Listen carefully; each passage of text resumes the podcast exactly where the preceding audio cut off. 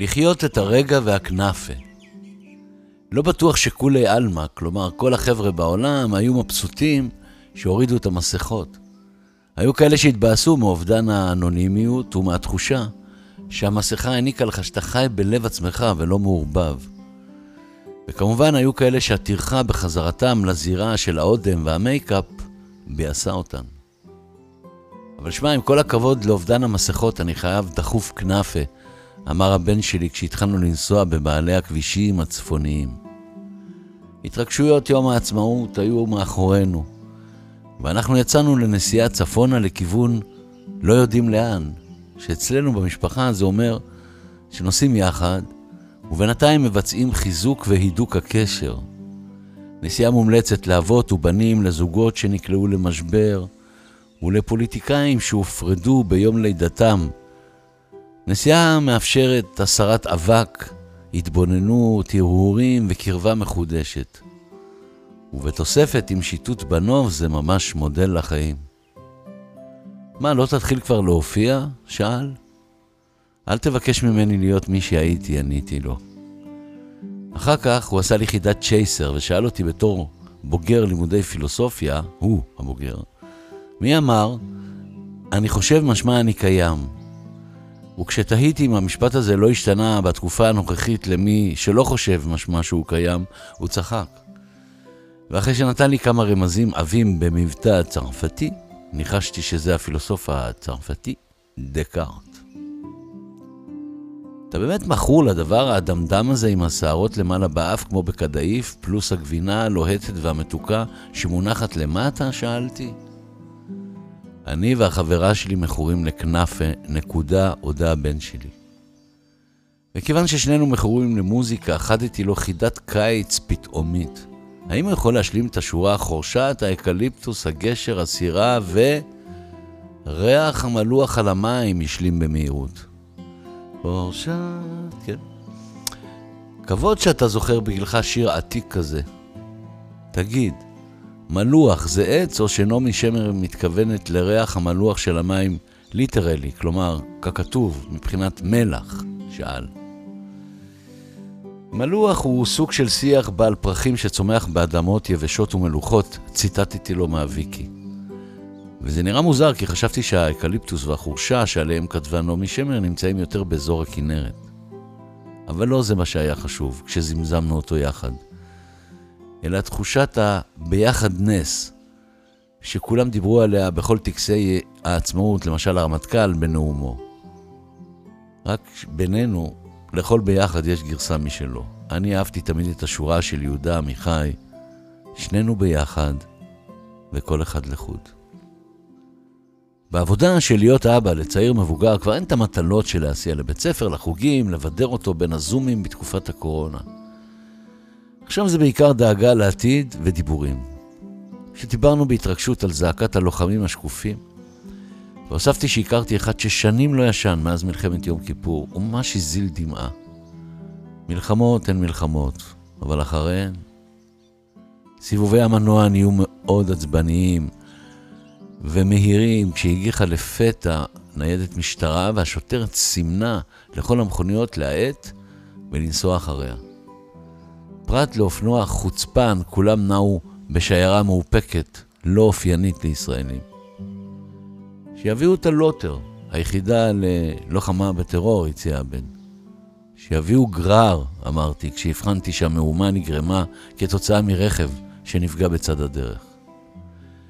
ילדים נתנייתים או חדרתים נופפו בידיהם מרחוק לשלום. אם אתה רואה בסביבה חנות לכנאפה, תעצור, ביקש. רבאק, איפה תמצא כנאפה בכביש ראשי מולחם לארבעה מסלולים? תהיתי, וסיפרתי לו שהכרתי אנשים שדבר ראשון אחרי הקפה בבוקר היו יוצאים לקנות לעצמם כנאפה. רק שרובם גרו ביפו, איפה שכנראה גם הכנאפה גרה, ואיפה שהרוחות להטו בלילות האחרונים.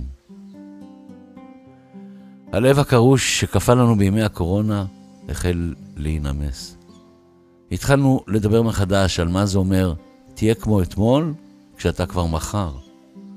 דיברנו על ליגת האלופות המתחרבשת, על כמה זמן לוקח להתאכזב מאנשים, ועל מי יקים ממשלה עם מרבט המתלבט, וכולי וכולי, כמו שאומרים, בשטיסליות וכולי וכולי. בעצם אפשרנו להיכנס זה לעולמו של זה, כמו לפתוח דלתות וחלונות, וזה נדיר, לא?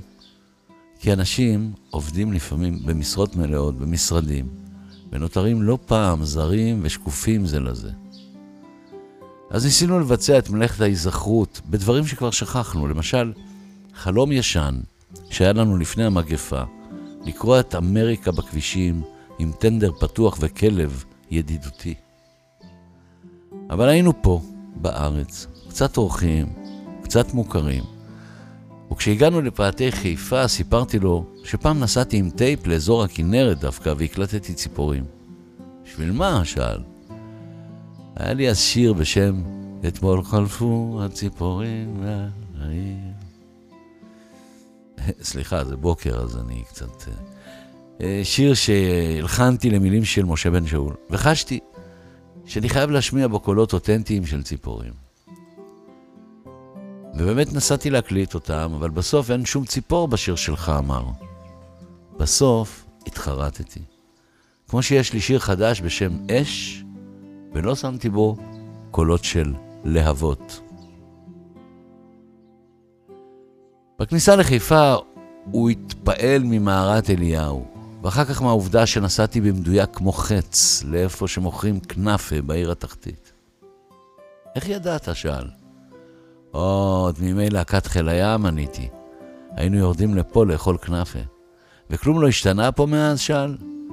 האמת שדי נשאר אותו דבר, הודיתי, מה שמוכיח שלמרות מה שנדמה, יש חיים שלא ממש זזים. הנה כבר ארבע מערכות בחירות וכלום לא זז, צחקתי. ותהיה חמישית? שמע, אני מכיר רק את החמישית של בטהובן, עניתי. זו המכונה גם הגורל. הוא ירד לרגע מהרכב, ואני עשיתי מה שקוראים אצלנו סיבוב של מחכים. אתם מכירים את זה? מסתובבים, מחכים. וכשחזר זה היה עם שקית מלאת כנאפה. מי שיאכל את זה יעוף למאדים מעודף סוכר, אמרתי. תגיד, מעניין אם אוכלים מלוח, צחק והוסיף. אגב, אבא, אתה משייט בנהיגה כמו אוניית משא שמנסה להתחמק מטיל שיוט איראני. והוא צדק, כנראה איבדתי קצת פוקוס מאז הקורונה, במיוחד מהסיפורים שאנחנו מספרים לפעמים לעצמנו בחיים האלה. אז אני משייט עדיין, עניתי. אתה יודע מה, תן לי לנהוג, הציע. וכשהחלפנו צדדים, חטפתי תחושה מיידית של החלפת סטטוס. כאילו, אני הבן והוא האב. וככה הסתובבנו כל היום על בקבוק זירו, מיץ תפוזים וסודה. זה לא היה טיול לאברסט, אלא טיול קטן, זעיר, לא באקסטרים. בילדותי למשל אהבתי כאלה, כשרוב הפרצופים שעשינו זה לזה היו אז מקסימים ולא חמוצים. ואז בדרך חזרה, באזור קיסריה, מחוז הופעותיי, אמרתי לו, תחשוב כמה פעמים בחיים האלה אנחנו חיים באמת את הרגע. כלומר, תופסים עליו ממש בעלות לפני שהוא חולף בן רגע, ומתחילה להתרחש ההחמצה שלו. ובעיניי זו הייתה תובנת הקורונה שעברנו, שכלום לא בטוח מלבד הרגע הזה שבו אנחנו נוכחים. קצה של חיוך השתרר על פניו. הסתכל, ים, אמר. ונשמנו לרגע את הים.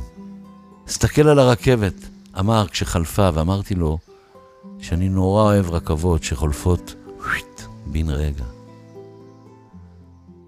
אני חושב מה יהיה אם עד שנגיע הכנאפה שלך תתקרר, אמרתי. נחמם במיקרו, אמר. והיה לי נדמה שהכנאפה זזה קצת, באי נוחות. בסוף הגענו לתל אביב החמה, וכשיצא עם שקית הכנאפה המתנופפת והתחיל ללכת לכיוון ביתו, רדפתי אחריו כמו שהזמרת נוגה ארז הולכת בקליפ שלה, וצעקתי לו, אוהב אותך. ואני כל כך שמח שנסענו שוב, אחרי השנה הקפואה הזו. אבא, תחזור כבר להופיע, לחש. אחר כך דמיינתי אותו ואת חברה שלו מחממים את הכנאפה במיקרו, ואוכלים לאט. כל ביס קודש.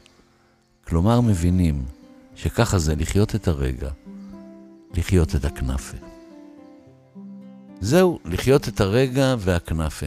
שתהיה לכם בריאות טובה, שבת שלום, שלמה ארצי. היו הייתה גבעה אחת שטופת פרחים, טללים השקוע. היו הייתה בקתה אחת שריפי יחיד במרחבים. אתה בנתות צילו הזמן על זיכרונו וגעגוע. הן רועדות בערפל עם רוח זר בעשבים. ברזל ישן, גשמים וטל החלידו להב, מחרשת. כל הקלה והקומש שב להיות עפר. פתאום תחוש איך יד הזמן על עפפיך מגששת ומניחה שנים כבדות עלי כתפך העייפה. בבות עיניך עצומות, תקשיב עמוק אל תוך חייך, על גבעתך האפורה, רוטט מסך הערפל, יחף תפסע ומעורר, על הדשאים ומעליך, ירחפו בנתות היום. אתה לפי מעוף יפה. תוסיף לנדוד במשעולים רחוק מחסד נעוריך, אבל קרוב מהם לנהות אל השנים הראשונות. אל גבעתך, אל היפה, אשריך איש, עם אחריך. תישאר גבעה כזאת שטופת פרחים וזיכרונות. אבות עיניך עצומות, תקשיב עמוק אל תוך חייך, על גבעתך אפורה, רוטט מסך הערפל, יחף תפסע ומעורב, על הדשאים ומעליך, ירחפו בנתות היום, לפי מעוף יפה.